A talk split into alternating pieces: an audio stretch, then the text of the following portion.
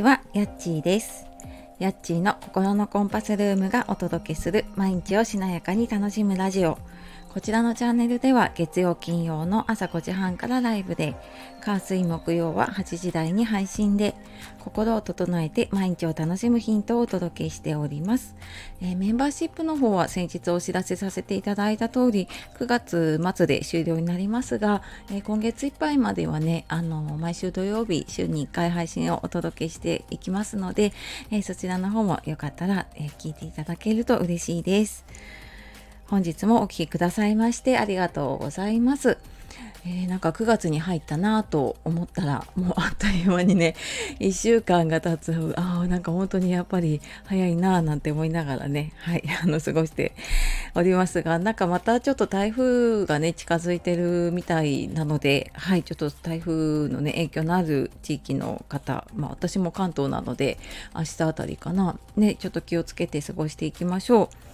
で今日はステージが変わる時のサインっていうことであのよくなんかステージが上がるっていう言葉って聞いたこと聞くことありませんか？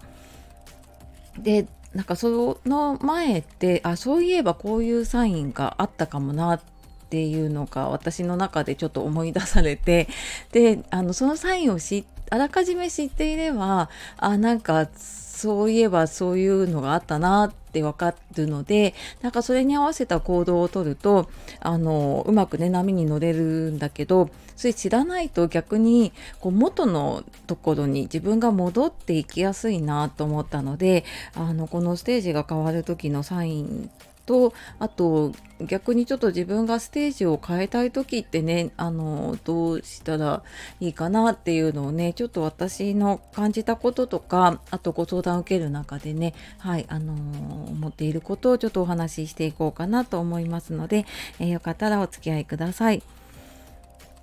よくねこうステージが上がるってあの私初めて聞いた時に何年か前にねよく意味がわからなくって自分がそういう経験をしたことがないからね全然意味もわからなくってなんとなくちょっとこう何て言うのかな自己啓発っ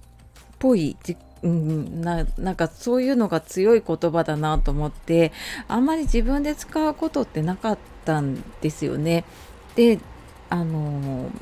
でもなんか最近になってあそういえばああいう時がステージが上がったっていうことなのかなって思うことが 出てきてね。なんかそっからあそっかステージ変わるってこういうことなのかなって。でよくステージが上がるってこう今までいたところから新たな人生のステージに行くことをねあの言っていてでスピリチュアルっていうと、まあ、私あまり詳しくはないんですけれどももう魂のレベルが上がるっていう言い方もあるみたいですね。であのスピリチュアルは詳しくないんだけどまあなんかそういうのにちょっとね興味があって心理学とかねそういうのに興味があるのでなんかその魂のレベルが上がるっていうのってこう人生ってねこう修行の場でこう天から与えられた試練をね乗り越えていくと魂のステージが上がっていくっていうふうに言われているそうなんですね。でステージが上がった時ってやっぱり人生の流れもすごく大きく変わる時だったりしますね。であのステージが変わる時のサインでなんか分かりやすくね、ここですよってこうなんかピコピコとかってなってくれるとね、すごく分かりやすいんだけど、そんなのね、あの出てくるわけでもなくって、もう自然と起こっていることに自分がそこに気づくかどうかなんだなって最近思うんです。でただなんかステージ変わるとやっぱりそれまで置かれていた状況が一変することがすごく多いかったりしますね。だから自分ではその時も流れに乗ってるからよくわからないんだけど気づくとあれなんかちょっと前と違うかもっていうのがねある。で、うんと逆に言うとそれまで自分がいたステージっていうのかなところで必要だったものがこうリセットされるような出来事が起きるというか、まあ、そういうのが必要になったりするんですよね。でなんか大きなことで言うと人間関係が変わるとかあと体調不良になるとか断捨離したくなる。でなんかこういうサインが現れた後に大きい変化が起きたことってありませんか？なんかこう人間関係それまで普通にねいた人間関係がなんか合わないなとかなんかそこにいることに違和感を感じるなっていう時ってもしかしたらちょっと今とは違うステージにね行こうとしている時なのかもしれないですね。でなんかそこを知っていればそうやって思えるんだけど私もそれで全然わからなかったのでいやなんかそんなはずはないはずだって言ってなんか元のところでうまくやる方法とかを考えちゃってたんだけどでもそうじゃなかったんですよね今思うとね。で私も振り返ってみるとやっぱり数年前と比べると人間関係ってほんとすっかり変わったなって思っています。でまあ、それまでね仲の良かった友達とかと話していてもこれ特になんかコロナが明けてからというかねあのしばらく会わない期間があってそこから会ってみるとさらにちょっとなんかそういう違和感みたいなのを感じたりってありませんかね？なんか私もそれでこういろいろね今までちょっと会えなかった人とあ久しぶりに会おうかなと思った友達とかと会ってもあれなんか違うなって感じたりとかでなんか数年前まではね飲み会の誘いとかは自分の予定がね空いていれば、まあ、大体行く何も考えずにね多分行っていたんだけれどもなんか最近は飲み会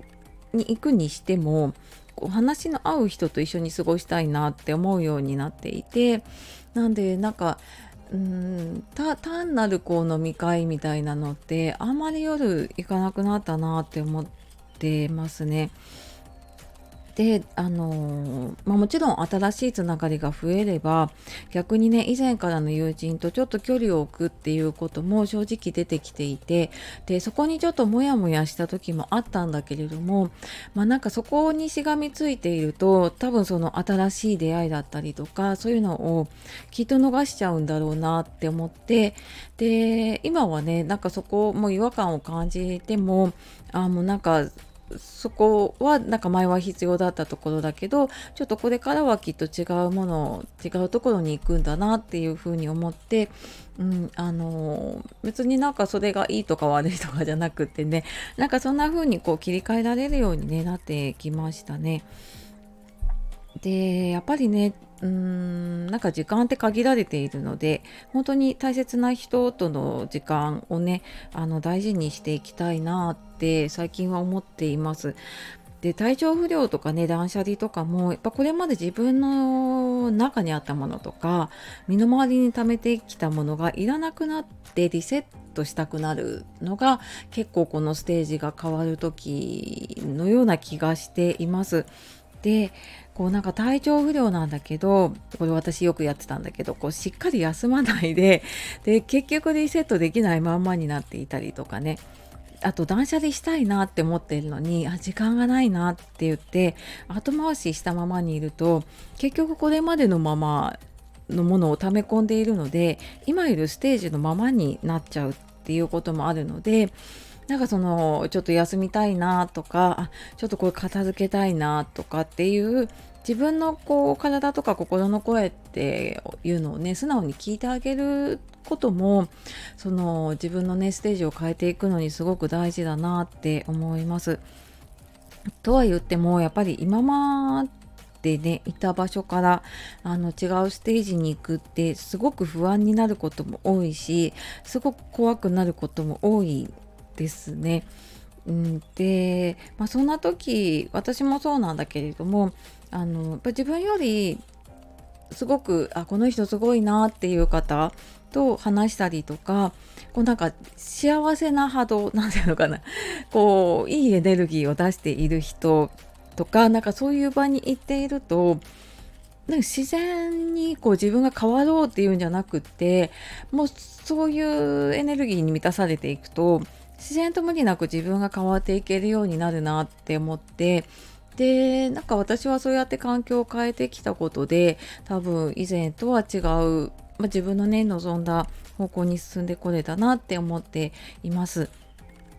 でなんかね具体的にじゃあ自分でどうしたらいいんだろうっていう時って自分で考えててもなかなかね答えが見つからなかったりすると思うので、まあ、誰かに話してみたりとか、まあ、よければねここのコメントとかレタ とか使っていただいてもいいのであのとにかくなんかねこうなんかモヤモヤするなっていう時にはそこにちょっと向き合ってみることでまた違う方向にね進んでいけるんじゃないかなと思います。はい。というわけで今日はステージが変わる時のサインということでお話をしてきました。